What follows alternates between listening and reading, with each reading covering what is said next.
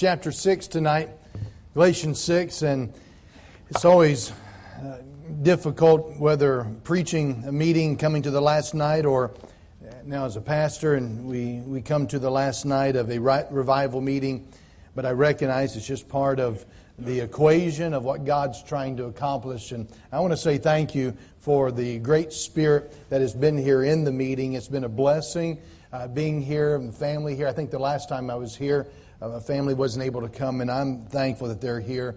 And uh, one of the things that's, that seems to happen whenever I, I'm in a meeting by myself, my wife's not there, I tend to preach harder because I'm in a bad mood. And so I'm glad she was here, and I've been in a good mood all week, and um, it's just a blessing. She's the kind of person, wherever she goes, she brightens up the room. And, um, and I have that same effect when I leave the room, but it's just, uh, we just know our strengths and weaknesses and uh, we're glad for that. I've immensely enjoyed the time once again with Pastor and the fellowship, and, and appreciated time with he and Mrs. Bloom uh, this uh, afternoon. We were able to have lunch, and, and I'm grateful for the times I've been able to come back and just just see and be impacted and refreshed by what God is doing. And um, again, your receptivity to preaching shows you have a heart for the things of the Lord. And the sometimes the sentiment is it's a hard Sunday um, after a revival meeting. But I really believe if what you experienced was a personal awakening, a refreshing, a getting back to normal Christianity, then one of the best Sundays ought to be the Sunday after a revival meeting. And so uh, I, I, do trust that this weekend will be good. And, and, sometimes we get off when we're looking for that major uh, dam to break and burst and that kind of a gully washer of a meeting. I don't know that it's healthy to have gully washer meetings all the time because that's an indication we're relapsing too much. And that'll be just some slow tide rising within our lives. The psalmist said, Lead me to the rock that is higher than I. There are times we fall. A, a just man's going to fall, but he ought to get back up again. We ought not lose too much ground. So I hope somewhere some things have been a help. And my desire ultimately is just to partner with the pastor and, and being able to help and, and uh, so that he doesn't have to do a lot of cleaning up afterwards. And, and, um, but uh, it's been a great blessing. Galatians chapter number six, let's stand together and we'll read very familiar verses. In fact, we. Uh, there's probably everyone here has heard messages preached from this, but as I prayed about what do I preach here at the end to close, I, I want to help us uh, always in, in, talking with somebody, getting them to victory personally in a counseling situation, and even in the gospel. I mentioned to the young people this morning in school that the gospel literally means good news. But before you can understand the good news, you've got to be aware of the bad news. Sin is the problem, hell's the consequence, but Jesus is the answer. And what we've been doing primarily is preaching the good news to the saints, revival. But before we can ever experience revival, and revival is not something, it's someone, we too have to be confronted with bad news. It's flesh, it's the emptiness of self, uh, the arm of the flesh will fail, and just being confronted with those things, being reminded of that, and getting us to the answer. He's the same one who saved us. And then after a meeting, I really want us, I'm thinking about Canaan Baptist. We just had revival meeting last week with Jim Van Gelderen. And, and the things that, that I go right back and remind them of on Sunday is that uh, whatever you did to get into revival, whatever you did to get right with the Lord, that's pretty much what you need to do to stay in revival and to stay right with the Lord. The same intensity, the same uh, urgency. And so just continue to apply that. And if you fall back out of being right with the Lord, whatever you did to get revived, that's what you do to get back into revival again. Let's look at Galatians 6, verse 7 through verse number 9. The Bible reads Be not deceived, God is not mocked. For whatsoever man soweth, that shall he also reap. For he that soweth to his flesh shall of the flesh reap corruption. But he that soweth to the Spirit shall of the Spirit reap life everlasting. And let us not be weary in well doing, for in due season we shall reap if we faint not. I just want to preach a simple message tonight entitled Sowing and Reaping. Thank you. Please be seated. The Bible is an amazing book. And one of the amazing features of the Word of God is that its truths are timeless.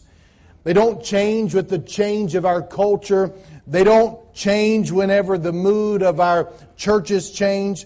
The Word of God transcends cultures. Mm, it's not shaken. It's not stirred by the inventions of men. In Paris, France, there's a museum where the Mona Lisa is held. It also contains 3.5 miles of books, science books. Yet every one of those books are now obsolete and outdated. Nobody reads even a single syllable of those books. It is said that if you have a science book that is 10 years old, it is nine years out of date. But the Bible, on the other hand, is completely different.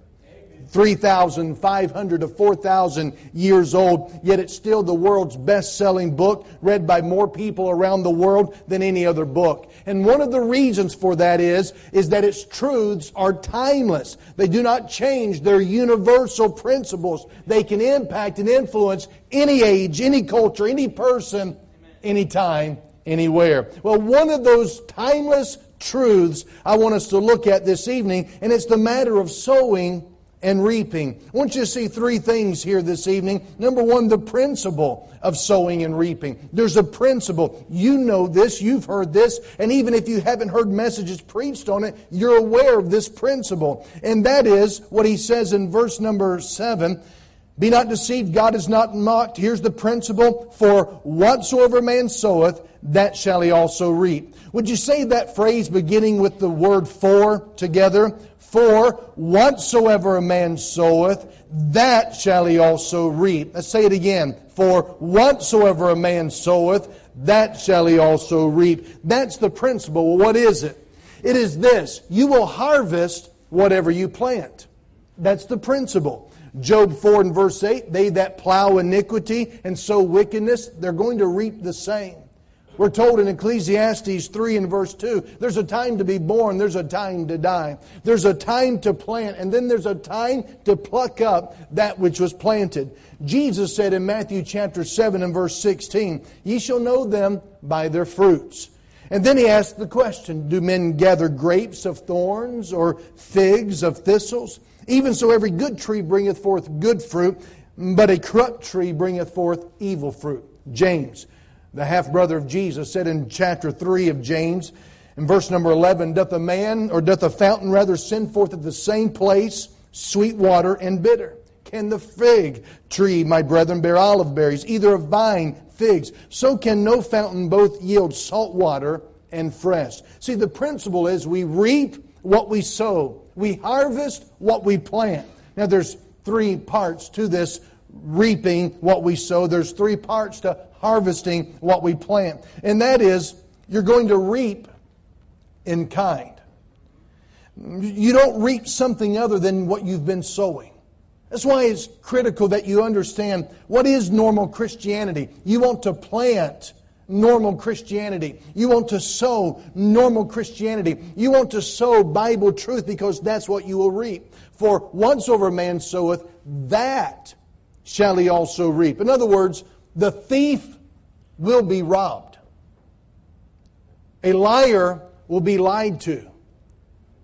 A deceiver will be deceived. A cheater will be cheated. But the giver will be given to. See, you're going to reap in kind. Proverbs 18 24 says, A man that hath friends must show himself friendly. Why? Because you reap what you have sown. You remember in Genesis 27 through chapters 29, the story of Jacob, a great illustration of this. He deceived his father, um, Isaac, by putting on the hairy goat skin, pretending to be his twin brother Esau, so that he could trick, deceive, cheat, and get the birthright, the wealth and the blessing that was to go to his brother. And so, after a successful uh, deception, he ran to Uncle Laban. He fell in love with Laban's youngest daughter, Rachel, worked seven years, but on the marriage wedding day, he married Leah instead. He reaped in kind what he had sown. You don't just reap in kind, but you also reap in time. Everyone will reap what they sow. Everyone will reap what they sow. What we sow in youthful days, we will reap in older years. What you sow in time here upon this earth, you will reap in eternity. Everybody reaps what they sow, but you may not reap as quickly as you have sown. A farmer years ago wrote to the editor of a newspaper saying, where they had religious sections, the religious columns, and a an unsaved atheistic farmer wrote into the editor in the religious section and he said quote i am not a christian. I blaspheme the name of god. I work on sundays. I do not give tithes and offerings to the work of the lord. I do not go to church. I am a successful farmer. Here it is October, and we're getting ready to reap our crop. And I have better crops than all of your supposed Christian friends. How do you answer that? End of quote. The editor answered and put in the newspaper these words God doesn't always settle his accounts in October. See, the fact is, God does settle his accounts. Payday will come someday, and every man will reap according to God's time frame. You reap in kind exactly what you've sown. You will reap in God's time. You may not reap in the same time in which you've sown. Here's another example the Egyptians. You remember that they decreed that all the male infants of the Hebrew children were to be put to death. For 80 years, the Egyptians prospered. Yet the principle of sowing and reaping, it happened in God's time. Exactly 80 years after the Hebrew children were put to death, God poured out the plagues upon the land of Egypt. And the tenth plague saw the death angel come, and every firstborn child of Egypt was slain. They reaped in God's time. They reaped in God's time. Mel Trotter, the evangelist, before he was saved, was a chronic alcoholic. After he got saved, he could only eat soft foods and drink soda water. He said, When the Lord gave me a new heart, He did not give me a new stomach. I am paying for my years of drinking. You know the name Evangelist Oliver B. Greene. He made an interesting statement just months before he went home to be with the Lord.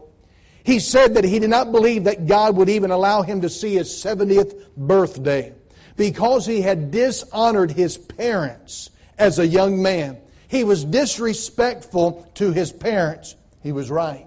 He died just short of his 70th birthday in his 69th year. God allowed him to see 69 years of life, and He allowed him to see many years of fruitful ministry, but took him home just short of three score and ten. And that testimony of Oliver B. Greene always stuck with me. Here's what Oliver B. Greene said. It's a little bit long, but I want you to hear it because I thought this was quite interesting. Honoring father and mother in the Lord has a promise along with it. I'm sure I will die at an early age if Jesus tarries. I will not live to be an old man. From the time I was nine years old until I was 19, I did not honor and respect my parents. I broke my father's heart. I put him in an early grave. I robbed him of his money and of his wealth. I dishonored him to the extent I brought reproach and disgrace upon his name. I was known as the black sheep of the Greene family. Because of my wretched living, I was not welcome in some homes where other young people were. Since I did not honor my parents, I lost the promise of long life upon this earth. You children who have no respect for your Christian parents, who are breaking their hearts by the things you do, the places you go, the company you keep, mark it well. You will not live to a ripe old age because honoring godly parents promises long life and blessings on the earth. If you are deliberately disobeying godly parents, rest assured that you will reap what you are sowing. You reap in kind you always reap in God's time. But then you also reap, looking at the principle still, in increase. You will always reap more than you sow. Hosea 8 and verse 7 For they that have sown the wind, they shall reap the whirlwind. Um, it's true. You, you reap more than you sow. Physically speaking, um, I think about the, the giant redwoods some of these are so large it takes 30 men holding hands to be able to surround the base of the tree, standing 190 feet tall. Gigantic.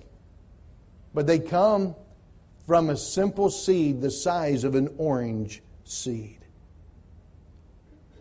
It reaps more than what it was sown in the ground. But we're talking about in the spiritual sense.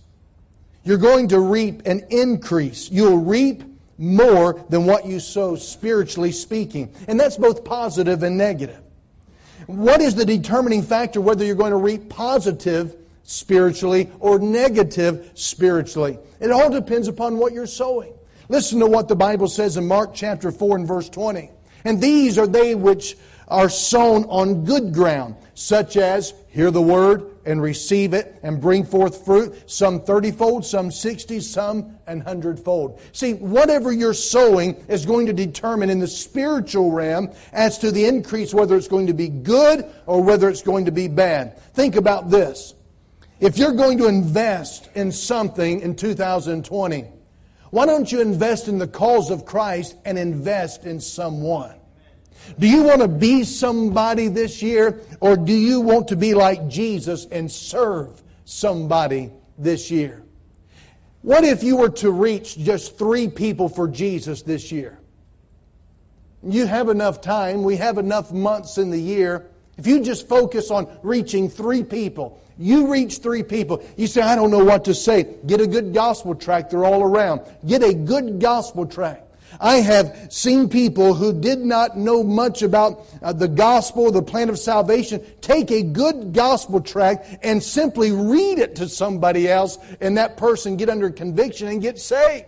I remember standing on a doorstep in another state with a friend that I was uh, trying to help train as, as, far as soul winning, and I saw them reading this verbatim, and I'm thinking to myself, this is never going to work. They're about ready to shut the door on this. This isn't going to happen. When they got to the end reading it, they asked the question, Would you like to receive Jesus as your Savior? and I'm sitting there being the silent partner, trying to pay attention, trying to nod. And I was shocked when the person standing there say, uh, said these words I most certainly would. I wanted to say, do what? Are you sure you understood what he just read? See, anybody can take a track and read. You read that track enough times, you're going to be able to figure out what to say. If you just focus on reaching three people and then you work with those three people, what do I do with those three people when they get saved? Tell them they need to get in and get baptized. Tell them they need to come to church on Sunday night. If you push getting here on Sunday night, why should I push getting them here on Sunday night? Because most people think of church Sunday morning. But if they're going to be the disciples of Jesus, following Jesus, get them used to get here Sunday morning, but push Sunday night. And when you push Sunday night, get them here Wednesday night. I always talk about on Sunday morning. I did for the longest time. Sunday morning, somehow it would creep into the message because there are people who come on Sunday morning that don't come back Sunday night. Did you know that? There are actually people who come Sunday morning, don't come back Sunday night. So no matter what I was preaching, it always got to it. And I'm telling you, it bothered me. I'm thinking, I'd go home and think, man, I thought I was going to be able to finally get through a Sunday where I don't mention it. I mean, I could be preaching Genesis 1 1. In the beginning, God created the heavens and the earth, and He didn't create it for those who just come to church on Sunday morning only. It just didn't matter where it was, it got in there. And, and it just, oh, it would bother me. Somebody said, All you ever do is talk about people coming back on Sunday night. I said, That's a lie. You come back Sunday night, you'll never hear me talk about coming to church on Sunday night. But the whole point is, we want them to follow Jesus. You reach three people. You teach them follow Jesus and tell them turn around and reach three people. They're bound to know somebody in their family, a loved one, a coworker, or a neighbor. And you say, well, how do they know how to lead somebody to the Lord? Give them a good gospel tract and tell them to follow this and tell them to tell others what Jesus did for them. And if they focus on reaching three people, and if they in turn tell those three people to do the same, you know, at the end of five years, there will have been 243 people brought to Jesus. I think that's a good way to invest, to reap in a positive way what is sown. That's an increase. Here's another illustration Jonathan Edwards. How many recognize the name Jonathan Edwards? Jonathan Edwards, born in the 1700s in Connecticut, he attended Yale University. He later went on to serve as president of what was now Princeton. But when he was just 20 years old, God used Jonathan Edwards in one of the great awakenings. And, but when he was just 20 years old, he made a resolution, a personal resolution. And this was his resolution, quote, ask myself at the end of every day wherein I could possibly, in any respect, have done better. End of quote. But the area that stands out to me the most that Jonathan Edwards made a resolve in to be strong was his role as a father. Jonathan Edwards and his wife Sarah, they had 11 children. And they always made time for his children.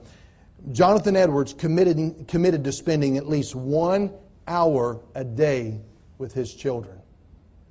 Someone charted the 1,394 known descendants of Jonathan Edwards. Of those 1,394 known descendants, there were 13 college presidents, 65 college professors, 30 judges, 100 lawyers, 60 physicians, 75 Army and Navy officers, 100 pastors, 60 authors of prominence, three United States senators, and 80 public servants in other capacities, including governors and ministers of foreign countries, one vice president of the United States. See, that's a positive increase in reaping what you've sown. But the same is true in the negative. James 1 and verse 15, then when lust hath conceived, it bringeth forth sin. When sin is finished, it always brings forth death. His name was Max Jukes.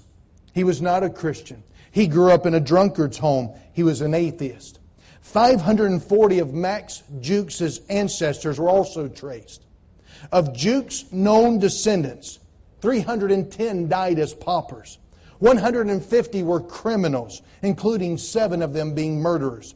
More than 100 were drunkards, and half of the female descendants of Jukes ended up as prostitutes. See, the principle is this you're going to reap what you sow, you will harvest what you plant, you will do it in the same kind.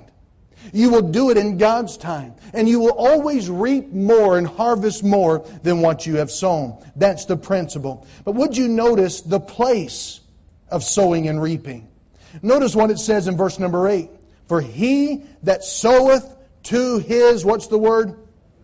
Flesh. All right, let's all try it together. Verse number 8. For he that soweth to his flesh shall of the flesh reap corruption. But he that soweth to the, what's the word? Spirit shall of the Spirit reap life everlasting.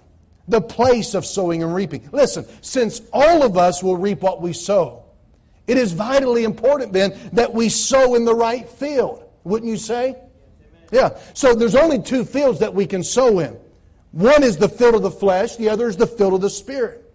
When he says sowing in the field of the flesh, what is he talking about? Well, the flesh is simply the old sinful patterns of living before you were saved, those old habits of life, those old ways of thinking and acting. It's the part of us that desires our own way. It's the selfish part of us. It's the one that wants to do our own thing. It's the part of you that's constantly calling you to sin. So to sow to the flesh then is to allow its evil desires and actions to dominate you. In other words, when you harbor a grudge, you're sowing to the flesh. You refuse to forgive, you're sowing to the flesh. You entertain an impure thought, you're sowing to the flesh. You wallow in self pity, or you control a person or a situation through manipulation or guilt, you're sowing to the flesh. You attempt to escape reality through drugs or alcohol, sowing to the flesh. You deny reality by hoping it'll just go away, it's sowing to the flesh. You deny that there's something wrong when God says it's wrong and it doesn't match up with the Bible, you're sowing to the flesh. Whenever you develop a critical attitude, you're sowing to the flesh. When you become nitpicking, you're sowing to the flesh. When you become discouraged, because discouragement is a sin, you're sowing to the flesh. When you become prejudiced, when you complain, you're sowing to the flesh. When you refuse to take a stand and you stay passive, you're sowing to the flesh. When you linger in bad company, that's sowing to the flesh. When you are involved in pornography, you're sowing to the flesh. When you take risk that will strain your self-control, you're sowing to the flesh. And what happens? Notice in verse number 8 For he that soweth to his flesh shall of the flesh reap, what's the word? Corruption, decay, morally and spiritually rotten. Hey, a church, your home, it ought to be a place of life. Because if you're saved, you have eternal life. And Jesus is not just giving us the quantitative years of eternity, but He's giving us, John 10 10, the quality of life that's found in Jesus, the abundant life. But instead, if we're not careful, careful, we're sowing in the wrong place to the flesh. We're feeding the flesh. We're pampering the flesh instead of crucifying the flesh. Instead of it being life, it becomes morally and spiritually rotten and decay. When we choose to embrace a fleshly pattern, pattern of living, whether it's an attitude or an action, we start to spiritually decay. We go from good to bad and from bad to worse. And Galatians 5:21 tells us that those who practice such things will not inherit the kingdom of God. Ernest Hemingway, the famous author, I don't know if many know that he grew up in a solid evangelical Christian home. His grandparents were missionaries and his father was a devoted church man and was also best friends with the evangelist D.L. Moody. So Ernest Hemingway, he had the right influence. He was in the right environment. But Hemingway was active in the church up until his early 20s. But during the First World War, Ernest Hemingway began sowing to the flesh. And as a result, he reaped the flesh's corruption and began to experience the reality of decay he soon became known for turning his nose at God's morality. He eventually considered the Bible to be outdated, antiquated, useless for modern men, and a hindrance to his own pleasure and way of living. He declared that his own life was living proof that a man does not reap what he sows. Well, in a mocking way, Ernest Hemingway wrote a parody on the Lord's Prayer. This is Hemingway's words quote, Our nada, who art in nada, hallowed be thy nada. End of quote. But in spite of this arrogant man's boasting, he reaped what he sowed, and the flesh did its corrupting work. He amassed fame and fortune, yes, but he became a chronic alcoholic, was married four times, and he said this regarding his own life, quote, I live in a vacuum that is as lonely as a radio tube when the batteries are dead and there is no current to plug into, end of quote. And it's no wonder that on a Sunny Sunday afternoon, Ernest Hemingway put a bullet into his own head and took his own life. Why? Because when you sow to the flesh, you will reap corruption. Ernest Hemingway didn't get away with it, and no person in this room will ever get away with, re- with sowing to the flesh. You will reap corruption. But not just the flesh. But there's another alternative, and I hope we choose this one. We can sow to the field of the Spirit. In verse number 8, For he that soweth to his flesh shall of the flesh reap corruption, but he that soweth to the Spirit shall of the Spirit reap life everlasting. To sow to the Spirit would be the same as, I believe, walking in the Spirit, being led by the Spirit. In other words, every time we forgive a grievance, we are honoring the Spirit. When we reject an impure thought, we're following the Spirit's leadership. When we rise above self pity, when we leave bad company, when we refuse bad literature or social media, when we practice self control, we're sowing to the Spirit. When we make those daily choices to sow to the Spirit, we will reap everlasting life. Again, I believe that that's referring to not just the quantity because you don't earn your salvation, but salvation, life in Jesus. John 10 10, I've come that they may have life and have it more abundantly. I believe it's knowing the quality of the spirit filled life. So we see, number one, the principle. You're going to harvest what you plant, you'll reap what you sow, you'll do it in kind. You won't do it separate than what you have sown. You'll do it in God's time, and you'll do it with an increase. You'll always reap and harvest more than what you've sown and planted. We see the place. You can sow to your flesh, or you can sow to the Spirit. But last, I want you to see the promise. Notice in verse number 9, and here's where my heartbeat was in praying about this conclusion of a meeting. For those who've made decisions, would you look at verse number 9? Let us not be weary in well doing, for in due season we shall reap if we faint not. You've made decisions over the course of your life. God's spoken to you. You've made some commitments, maybe faith promise maybe other areas to be a help in, in, to missions and reaching souls, and, and you just get tired. Hebrews 12 and verse 3 says, Consider Jesus that endured such contradiction of sinners against himself, lest ye be wearied and faint in your minds. A lot of times people throw in the towel, I, I quit. I give up. But before you quit, the Bible says, consider Jesus who not just in a short time endured contradiction of sinners, his entire life was enduring the contradiction of sinners against himself. And the Bible says, Would you consider Jesus? He didn't give up for you. You don't have to give up on him.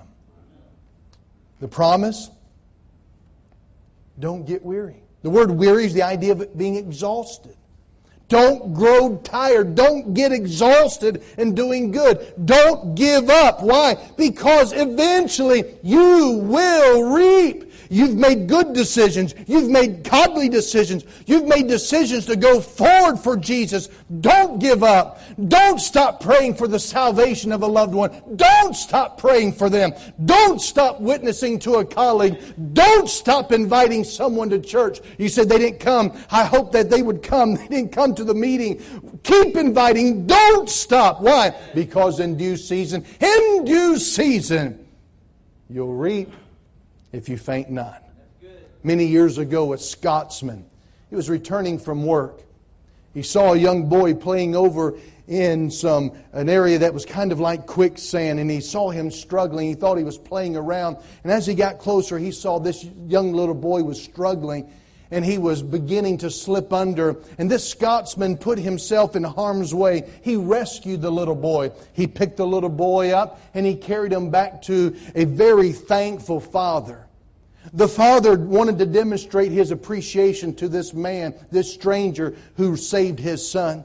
The boy's father wanted to do something for the Scotsman, but the Scotsman refused. The boy's father was a wealthy man. And he said, If you will not let me do something for you, would you let me do something for your family? And the Scotsman said, Well, I don't mind you helping my son who would like to go to college someday. And the father of this rescued little boy said, It's a done deal. The Scotsman's boy went off to school, one of the finest medical schools that money could buy. The boy became a doctor. The name of this young man was Alexander Fleming, the discoverer of penicillin. The son of the wealthy man who was saved from the quicksand by the Scotsman, he also left home but he went to the war. Sometime during the war, he became sick and he was dying. This new medicine, known as penicillin, reached this soldier, and he soon was well. That young soldier was Winston Churchill. May each of us be sowing to the Spirit. And don't give up, for in due season ye shall reap. It's a promise if you faint not. Would you stand together with me, please?